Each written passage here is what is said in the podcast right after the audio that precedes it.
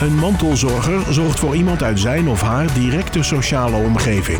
In deze podcastserie praten we met mensen die op verschillende manieren zorgen voor de mantelzorger, zodat zij altijd het gevoel hebben dat ze niet alleen staan en zelf gezond kunnen blijven. Tegenover mij zit Nanette Waterhout, senior ervaringsdeskundige en opleider ervaringsdeskundigheid GGZ Noord-Holland-Noord. Welkom klopt. Nanette. Dankjewel. En bij ons aangeschoven is ook weer Kenneth. Hallo Kenneth. Goedendag. Hallo. Nanette, ervaringsdeskundige GGZ. Wat moet ik me daarbij voorstellen? Eh, nou, het is een, gelukkig een begrip wat wel steeds eh, vaker voorkomt. Je Ja. ziet het ook wel in, eh, eh, op tv langskomen. Dan ben je ergens deskundige. Deskundige, in. ja. ja. En in dit geval is het ook wel een beroep geworden. Eh, met name de, komt het eh, vanuit de GGZ-wereld. maar je ziet het tegenwoordig ook steeds meer in het sociaal domein. En ook bij instanties als een UWV, gemeentes. En het zijn mensen die zelf een ontwrichtende ervaring hebben meegemaakt.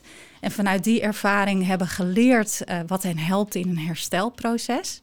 En die kennis en alle kennis die ik vervolgens opdoe vanuit de ervaringen van andere mensen, die neem ik weer mee om mensen die nog aan het begin van hun herstelproces staan, of misschien nog in een overweging zitten van wat kan ik doen om verder stappen te zetten in mijn herstelproces, om die daarin te ondersteunen. ja. Ja, dus jij hebt ook echt iets meegemaakt. Ja. Mag ik daar ook naar vragen wat je, Ja, wat je hebt meegemaakt? Nou, los van het feit dat ik eigen ervaringen heb als cliënt in de Mhm. GGZ. Ik borstel zelf vanaf mijn 16, 15, 16 eh, met, eh, ja, ik noem het maar even psychische uitdagingen. Ja. Eh, maar dat is iets wat ook bij ons in de familie eh, speelt. Ja. Ehm, dus ik ben ook familieervaringsdeskundige. Ik heb de zorg eh, gehad eh, en een moeder gehad eh, die helaas suïcide heeft gepleegd. Dus ook wel echt ernstige problematiek eh, gekend en opnames. En ik ben het zelf tegenwoordig mantelzorger. En dat ben ik al heel lang van Ja. een broer met ernstige psychische klachten. Ja, dus ja, je kent dus van beide kanten het verhaal. Ja. Zowel van, vanuit de, nou ja, zoals wij dat noemen, de zorgvragen. Dus Ja. degene met eh, de eh, psychische kwetsbaarheid hoorden we ook eerder Ja. in de podcastaflevering. Ehm, en, en de andere kant, de mantelzorger, degene voor, die voor iemand zorgt. Zeker. Wat, wat, is, wat is voor jou eh, belangrijk om mee te nemen in, in jouw gesprekken met anderen? Welke ervaring pak je daaruit? Nou hangt er dus vanaf met wie ik spreek. Hè? Of dat andere cliënten zijn een herstelproces Ja. of familie. Dus je spreekt, ook, hebben. je spreekt ook echt allebei. eh, Ja, ik spreek met name mensen eh, die zelf op zoek zijn eh, naar mogelijkheden in een herstelproces. Maar Ja. ik kom uiteraard ook, ook vanwege mijn eigen achtergrond ook in aanraking met eh, familieleden. ja. Eh, en het is ook een nieuwe ontwikkeling binnen de organisatie GGZ Noord-Holland-Noord. We hebben net per 1 november de eerste familieervaringsdeskundige aangenomen. Dus die kan ik gelijk meegeven. Ja, ja, precies. Eh, en er is ook de wens om eh, een volgende aan te gaan nemen. En ja, sowieso het besef van hoe belangrijk het is dat er oog en aandacht is voor eh naaste familie. Eh, dat wordt gelukkig steeds eh, belangrijker, Ja. steeds meer ondersteund. En waarom is dat zo belangrijk? Dat is heel belangrijk. Ja, dan praat ik ook deels wel even vanuit eigen ervaring. Ja, Eh, ik heb heel lang niet geweten dat ik mantelzorger was. Eh, ik weet het pas sinds ik in de GGZ eh, werk. En Ja. dat is nu zo'n acht, negen jaar. ja, Het is namelijk iets wat vanzelfsprekend is als je iets meemaakt, in, in mijn geval ernstige psychische ontwrichting. Ja, ik vind het niet, niet meer dan normaal en vanzelfsprekend dat je dan voor iemand zorgt waar je van houdt. ja. Eh, en in de psychiatrie kan dat soms een leven lang duren. Ik ben eh, zelf al ruim 30 jaar betrokken bij mijn broer. En ehm, ja, ondanks dat hij stappen zet in herstel, gaat hij ook niet meer de stappen zetten zodat hij helemaal zelfstandig kan eh, functioneren. Dus ik ben eigenlijk voortdurend de mantelzorger. Ja. En dat is een zware last, zeker Ja. als dat een leven lang duurt en met periodes ook fluctueert. Hij heeft vorig jaar bijvoorbeeld nog echt een ernstige psychose gehad. En eh, het heeft heel lang geduurd voordat we uiteindelijk ook een stuk goede ondersteuning daarbij hebben gekregen. En uiteindelijk is hij ook drie maanden opgenomen weer geweest. Oké. En dat ja. doet heel veel. Ja. Dat doet heel veel met mij. Ja, vanuit liefde. Eh, het doet veel met de zorgen die je maakt over je naasten. Eh, en het is een zware belasting, letterlijk en figuurlijk. Eh, en ik probeer daarnaast ook nog een gezin te runnen en, eh, en, en, te te, werken. werken. Ja, en dat wordt soms eens vergeten, dat sommige mensen ook nog een baan ernaast hebben. ja, ja, inderdaad. Want dat jij acht, negen jaar geleden erachter kwam dat je mantelzorger bent. Ja. Wat, wat deed dat met jou? Wat, wat, wat heeft dat opgeleverd? Nou, dat vind ik een hele mooie vraag. Ten eerste een stuk erkenning Voor het feit dat het niet iets is wat vanzelfsprekend is. Ja. En inmiddels weet ik ook dat het niet vanzelfsprekend Ja. is. En van wie kreeg je dan die erkenning? Het feit dat er een, een woord voor eh, is, Ja. anders dan onders- ondersteuner of... Nou, Of- voor mij heeft het een stuk bewustwording Ja. eh, opgeleverd. Ja. En misschien ook wel, ehm, ja, dat, dat is in samenhang geweest met mijn eigen herstelproces. Dat je dus een positie in kunt nemen, ook als mantelzorger. En dat, dat neem ik ook mee vanuit mijn eigen ervaring. Ik heb zelf na een behoorlijke lange struggle weg met ups en downs. Uiteindelijk na 26 jaar een heel mooi herstelproces mogen beleven. Ja. En ik ben dit werk gaan doen omdat ik dat bij mijn moeder en mijn broer gemist heb. Ja. Uh, dus uh, ja, een van mijn uh, missies is ook wel om um, die eigen ervaring mee te nemen. Om, om in ieder geval mijn broer uh, te ondersteunen in zijn her herstelproces. Ja. En ook hopelijk anderen ja, de kans geven op herstel. Want het is natuurlijk vreemd dat ik die kans wel heb gehad. En dat dat voor andere mensen niet geldt. Nee. Ja. En, en is dat omdat er um, een gebrek is aan ervaringsdeskundigen? Of is dat omdat mensen dat nou ja, zoals jij, was je er niet bewust van. Uh, mensen om je heen hebben dat blijkbaar ook nooit tegen je gezegd. De zorg, um, wat dan ook.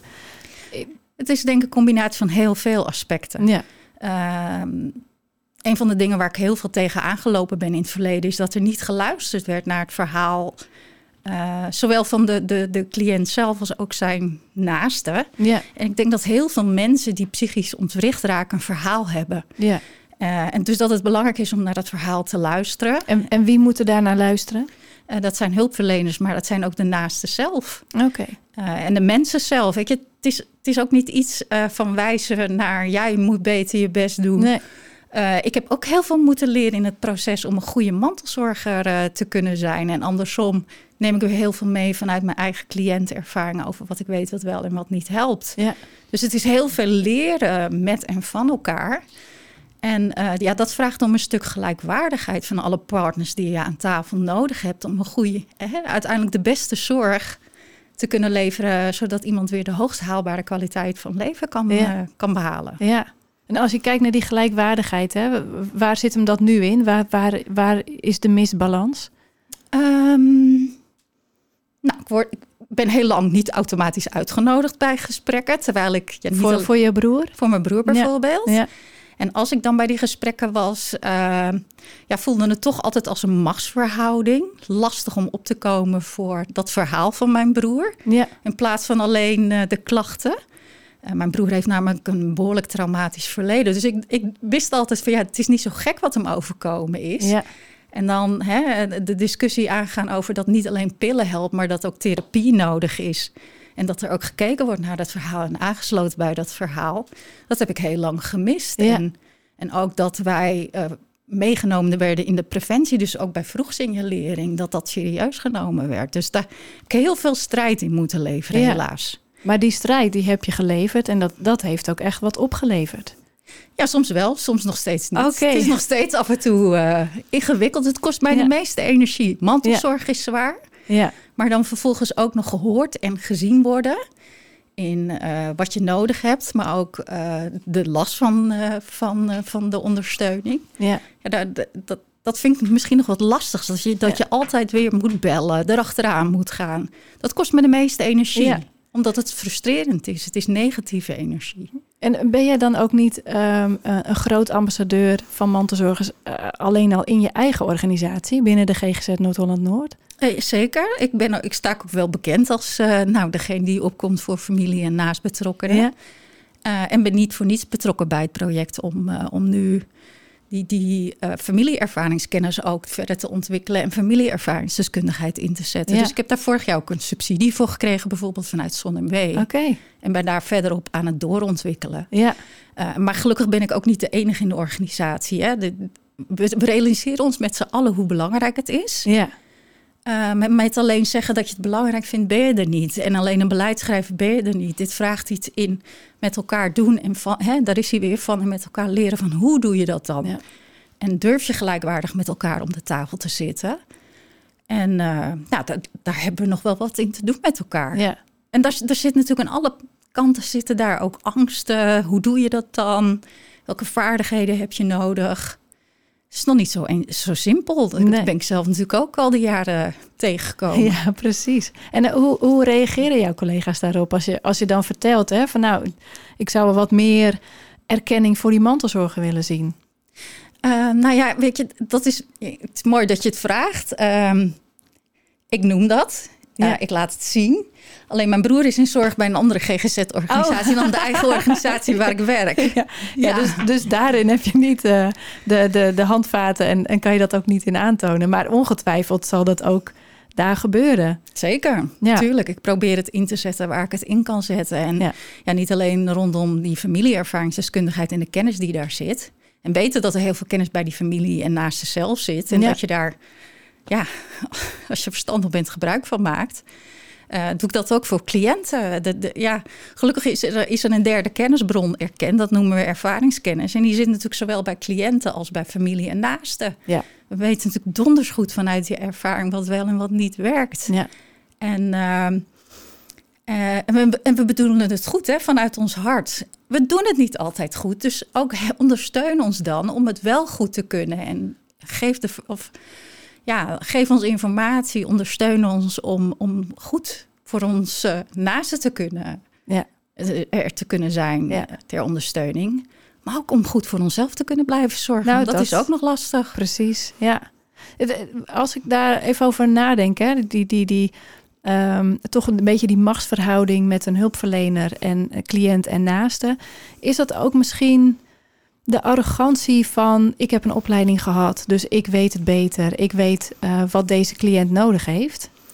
Nou, dat vind ik te kort door de bocht. Ja, ja, Eh, want die kennis die is heel belangrijk. ja, Alleen je moet weten wanneer je moet toepassen. Soms moet je hem gewoon in je rugzak laten en vooral eerst in contact zien te komen. Hè, we weten inmiddels hoe belangrijk is dat, dat er juist dat contact is. En alles wat je daarna doet is leuk meegenomen. Maar ja. Vooral dat contact en ook zorgen dat iemand weer zelf bij zijn krachten en talenten kan komen. Dat, dat zijn de belangrijkste ingrediënten om stappen te kunnen zetten Ja. in eh, weer bij kracht te komen en in ontwikkeling te komen. Ja. Dus daar heb je niet al die kennis bij nodig. Daar heb je gewoon menselijk contact bij nodig. Ja. En luister naar het verhaal zonder vooroordelen. Ja, dus eigenlijk eh, wat jij ook eerder zei, dat luisterend oor, dat, Ja. is, dat is gewoon het allerbelangrijkste. Ja. ja. Zowel voor de cliënt als voor de mantelzorger. Ja. Ja. Ja. Ja, het klinkt heel raar. Het is soms echt letterlijk op je handen durven zitten en de ruimte even er te laten zijn, present zijn. Ja, En ehm, het lijkt het makkelijkste wat er is en het is ondertussen het moeilijkste wat er is, want we zijn hulpverleners en Ja. we willen zo graag helpen. ja, ja. En als familie en naasten ook. En soms moet je alleen maar er zijn. En dat en is, dat is genoeg. voldoende. Ja, Zodat iemand de ruimte voelt om weer ja, zelf kleine stapjes te kunnen en mogen zetten. Is, is daar ook aandacht voor binnen, binnen, binnen GGZ Noord-Holland? Nou, dat is iets wat wij specifiek meenemen als ervaringsdeskundigen. Mhm. Eh, dat weten we vanuit ons eigen herstelproces. Dat eigenlijk de kern van ervaringsdeskundigen is ruimte faciliteren voor de ander. En ehm, dat is anders dan hulpverlenen. Dat Mhm. vraagt veel meer om ondersteuning, present zijn. Eh, ja, ik word er helemaal stil van, soms niks zeggen. Ja, op je handen zitten. En niet omdat het een beter is dan het ander. Alleen we hebben het allebei nodig om uiteindelijk stappen te kunnen zetten in herstel. En Ja. dat, ja, dat is ook wel iets wat, wat lastig is om uit te leggen. Dat is echt iets wat je in je vezels moet gaan voelen. En dat weet je vaak vanuit dat eigen proces dat het zo belangrijk is. En dat die kleine stapjes waar je ruimte voelt, soms hele grote stappen kunnen worden in je herstelproces. ja, Maar dat we, als we niet oppassen, dan timmeren we alle ruimte dicht. En juist die ruimte om weer ja, te mogen zijn wie je bent en van daaruit stapjes kunnen zetten. En daarin ondersteunen. Dat is wat wij vooral meenemen. ja, ja. En hoe doe je dat praktisch? Heb je bijvoorbeeld sessies met, met hulpverleners of eh, heb je bijvoorbeeld ook sessies met, met families? Je gaf net aan al die familiegesprekken die jullie hebben opgezet per 1 november. Hoe gaat dat praktisch in zijn werk? Het zijn geen familiegesprekken, het, Oh. zijn- het is een familieervaringsdeskundige ja. die eh, ingezet wordt. Ja, goed dat je me even verbetert. Ja, dat maakt niet uit hoor. Maar ik hoop ook dat ze inderdaad heel veel gesprekken gaan voeren. ja, Uh, nou, onze belangrijkste taak als ervaringsdeskundige is, is dat, je dat, dat je dat herstelproces dus faciliteert naar die vrije ruimte. En dat kun je op heel veel verschillende manieren doen. ja, Dat kun je één op één in gesprekken doen. Ehm, en dat kun je, wij doen het vooral heel veel juist in groepen. Vanuit het idee ehm, dat we allemaal kennis meebrengen. En dat je dit dus door te delen alleen al voelt van hé, hey, ik ben hier niet de enige. Dus heel erg ook die her- en erkenning uh, aanspreken. Maar vervolgens ook door het delen weer van en met elkaar te leren. En wat de een noemt, dat roept weer iets op bij de ander. Ja. En zo kom je verder uh, met elkaar. En ja, daar, dit klinkt heel simpel, en het is ook heel simpel. Um, maar ga het maar eens doen. Uh, en zorg dat we dit veel meer met elkaar organiseren. Dit zit ook heel erg op het vlak van zelfhulp, wat we denk ik veel te weinig organiseren, zowel voor cliënten als ook voor mantelzorgers.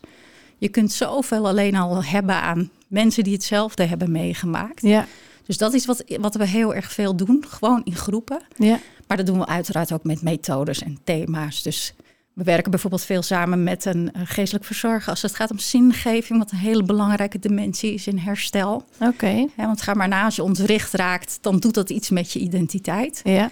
Dus wie ben je nog? Waar ga je nog voor? Dat, dat zijn hele belangrijke en zinvolle gesprekken. Um, maar dat doen we ook met methodes. Ik ben bijvoorbeeld opleider in uh, wat we noemen Wellness Recovery Action Plan. Komt uit Amerika. Ja, ik hoor het. en ik moet deze termen gebruiken, want daar zitten ook weer allerlei uh, patenten aan vast. Ja, ja, ja. Maar goed, ik hoor bijna iedere keer aan het einde van zo'n groep iemand zeggen van had ik dit maar twintig jaar geleden geweten. En dat geldt voor mezelf ook. Van het, het plan gaat heel erg over hoe kun je zelf je eigen psychische uh, uitdagingen managen. Ja, ja. En ook dat klinkt weer heel simpel. Maar als je daarover na gaat denken, van wat moet je nou dagelijks doen om goed voor jezelf te zorgen? Dat doe je automatisch. En op het moment dat het minder goed met je gaat, weet je het soms even niet meer. En Ja. moet je terug naar dat goede gevoel. Dus dan is het heel belangrijk om te weten van hoe ben ik in mijn goede doen? En wanneer merk ik dat het wat minder met me gaat? Ja. En wat En is het- maakt dat ik me minder voel? En wat kan ik dan doen? ja. Is dat dan een, een kwestie van een, een, een lijstje aan de koelkast hangen? Of zit, zit dat in je hoofd en komt dat er dan op dat moment vanzelf weer uit? Nou, mooie vraag. Het is een methode. Het is een werkboek. Ja, Maar dat kun je op allerlei manieren vormgeven zoals het bij jou past. Eh, ik ben heel erg cognitief ingesteld, alhoewel ik ook een gevoelsmens ben. Maar ik hou dus van mapjes. Dus ik heb Ja. zo'n boekje eh, heb ik in de kast staan. Dan kan ik het er makkelijk bij pakken. ja, Maar er zijn mensen die letterlijk een gereedschapskoffer hebben en daar allerlei dingen in doen. Of Oh, potjes met spreuken. Of inderdaad een lijstje aan de koelkast. Ja. Zo simpel kan het zijn. En eh, wat, ik, wat ik er zelf het mooie aan vind, en ik vertelde al, ik heb 26 jaar ook lopen zoeken naar, nou ja, hè, wat, wat, hoe doe ik dat nou? Goed Ja. voor mezelf zorgen en in balans blijven. En heel vaak zag ik wel dat het niet goed met me ging. Voelde ik dat het niet goed met me ging. En de kunst is dat serieus nemen. Dus niet alleen bewust worden, maar dat je ook echt actie gaat ondernemen. En dat, ja, dat, dat, dat moet je echt doen. ja. Ook al vind je dat je eigenlijk moet koken of je kind van de crash moet halen. Nee, dan moet je om hulp durven vragen en het handen durven geven. Omdat je weet dat je anders over een week, in mijn geval, eh, helemaal niets meer kan. Ja. Ja. En dat is dan inderdaad in jouw geval, dat zal voor iedereen dan weer verschillend zijn. Maar de kern is, je moet voor jezelf zorgen. Ja, Ja, dat leren we niet, hè? nee. Nee, nee daar gaat het om in, in de kern. We, we leren niet van wat, het, wat er nodig is om goed voor jezelf te zorgen in de basis. Ja. En wat moet of kun je doen om goed bij te sturen. Althans, ik heb het nooit geleerd. Wist het misschien wel. eh, en was me ook bewust van wanneer het niet goed met me ging. Maar ook dan durven kiezen voor jezelf. En daar zit hij dan ook. Hè, als Ja. het echt niet goed gaat. Dat vond ik heel moeilijk. Of om hulp vragen. Dat kon ik niet. Nee. En dat moet je echt gaan doen Ja. om En, dat, te dat, voorkomen. dat, die drempel om hulp te vragen, is dat iets vanuit schaamte of, of vanuit ik kan het allemaal zelf wel? Ja, daar zit hij. Schaamte. eh, mee willen doen met de maatschappij. Eh, ja, je, het is toch logisch dat je kind ophaalt bij de opvang. Al die dingen die vanzelfsprekend zijn, maar die Ja. mij gewoon soms echt niet lukten op bepaalde momenten. Of dan nog boodschappen kunnen doen. De Ja. meest simpele dingen lukten mij op een gegeven moment gewoon dan echt niet meer als het Ja. niet goed ging. Ehm, dus dat, schaamte, je, beter, je langdurig beter voor blijven doen. Hè? Desnoods eh, vanuit je tenen dan dat je voelt. En het is ook wel een symptoom die hoort bij depressie. Dat het heel moeilijk is om hulp te vragen. Sowieso om aan te geven dat het niet goed met je gaat. Ja. ja. Dus eigenlijk allemaal van die logische dingen.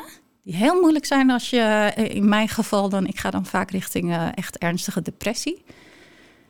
Die eigenlijk onderdeel zijn van je, van je depressie. Ja. En dat, dat voel je dan op tijd aan. Dan weet je ook op tijd. Nu wel. Ja. Ja. En ik heb er dus over moeten leren praten. En ik heb ook geleerd hoe ik moet bijsturen in vroege fases. Zodat ik zo snel mogelijk weer kan bijsturen naar dat goede gevoel. Ja. Maar er zijn nog steeds wel momenten dat ik echt over het randje kijk van uh, weer uh, een depressie induiken. Ja. En uh, nu weet ik dat ik dan echt extreme maatregelen moet nemen. Tot echt alles uit handen geven erover communiceren, me desnoods laten ziek melden, want ik heb ook nog last van perfectionisme, dus dat doe ik niet. Ja, dus dat ja. moet ik ook uit handen geven. Ja.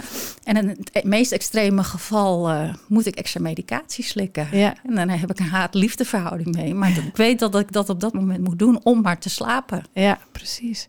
En, en dat geef je dan ook weer mee aan, aan cliënten, aan, aan, aan mantelzorgers. Van nou, voor jezelf zorgen, dat zorgt er ook dat, voor. Dat ja. vooral, ja. ja. En dat, weet je, daar moet je je eigen uh, handleiding in ja. vinden. Want dat is voor iedereen verschillend. En klachten zijn ook heel verschillend. Ja. Dus wat past bij jou en daarnaar op zoek gaan. Ja. Uh, en dat geldt voor, voor mensen uh, met een psychische kwetsbaarheid. Maar dat geldt voor familie en naasten net zo. Ja. Ik denk wel eens van dat ik ook zelf behoorlijk zware lasten heb ervaren. Ook juist door die mantelzorg in het verleden. En de zorgen maken om de angst voor de angst van wat er zou gebeuren ja. hè, met mijn moeder of mijn broer. En dat is ook weer een belasting op zich. Dus ja. je, je, merkt toch wel dat veel mantelzorgers in de psychiatrie ook weer zelf uh, eronder door kunnen gaan. Ja, ja. En misschien deels uh, ook misschien wel vanuit erfelijkheid, maar ook omdat alles wat, uh, wat daarmee gepaard gaat, dat, uh, dat dat toch ook wel psychische kwetsbaarheid met zich meebrengt. Ja, nou deels is het erfelijkheid, ja. uh, maar een veel groter component is patronen, trauma's die doorgaan, worden doorgegeven, patronen die zich herhalen. ja, het komt natuurlijk niet voor niets ook bij mij veel in de familie ja. voor. Maar ik geloof ja. veel meer in dat verhaal en de trauma's en daar goed mee leren omgaan. Ja. Uh, dat, dat, dat dat veel belangrijker is dan uh, die erfelijkheid. Ja, precies. Zou iedereen ervaringsdeskundige kunnen worden? Nee. Nee? Nee. Maar het is natuurlijk een veel gebezigde uh, term nu. Hè? Ja. ja. Nee, het is echt een heel leerproces. Gelukkig wordt het ook gemiddeld, wordt het inmiddels ook gezien als een vak. Ja. Uh, met alleen een eigen ervaring ben je nog geen ervaringsdeskundige. Uh, ga ook maar na. Hè. Als ik, als ik uh, met, met mijn netverse ervaring aan het werk was gegaan, dan kan dat heel schadelijk zijn, zowel voor degene die ik ondersteun uh, als voor mezelf, omdat ja. je nog enorm getriggerd kan worden. dus het vraagt ook een stukje afstand nemen van je eigen verhaal en daar weer boven kunnen staan. Maar het vraagt ook dat je ervaringen van anderen meeneemt. en daar de belangrijkste componenten uithaalt. Dat je erop reflecteert, dat je de literatuur over leest. En uiteindelijk, dat is de stap naar wat wij noemen collectieve ervaringskennis. Ja. En die heb je natuurlijk ook rondom familie. Ja. Um, en pas op het moment dat je die op een professionele manier let inzetten, um, dan ben je pas een ervaringsdeskundige. Ja, precies. Dus eigenlijk wat jij zegt is dat je, je hebt je eigen ervaringen. Dan ga, ja, ga je eigenlijk met andere mensen praten. Nog niet in de vorm van ervaringsdeskundige, maar misschien wel in groepjes die jullie ook organiseren. Precies, die groepjes waar we ja, net over ja, hadden. Precies, en dat je, dat je dat allemaal meeneemt en dat je dan pas kan zeggen... ja, nu ben ik echt ervaringsdeskundig. Ja, nou dan, dan vraagt het dus nog wat vaardigheden daaraan koppelen. Ja. En dan ben je pas inderdaad uh, ervaringsdeskundige of familieervaringsdeskundige. Ja, ja. Nou ja, echt super interessant. Ik wou dat we meer tijd hadden om hier nog over te praten, maar we zitten helaas aan de tijd. Hartstikke bedankt Nanette voor je mooie verhaal. Graag gedaan. Wil je nou meer weten over dit onderwerp? Ga dan naar onze website. Bedankt voor het luisteren en tot de volgende keer. Dit was Mantelzorger. En nu een samenwerking tussen Streekstad Centraal en het Mantelzorgcentrum. Meer informatie over mantelzorg is te vinden op mantelzorgcentrum.nl.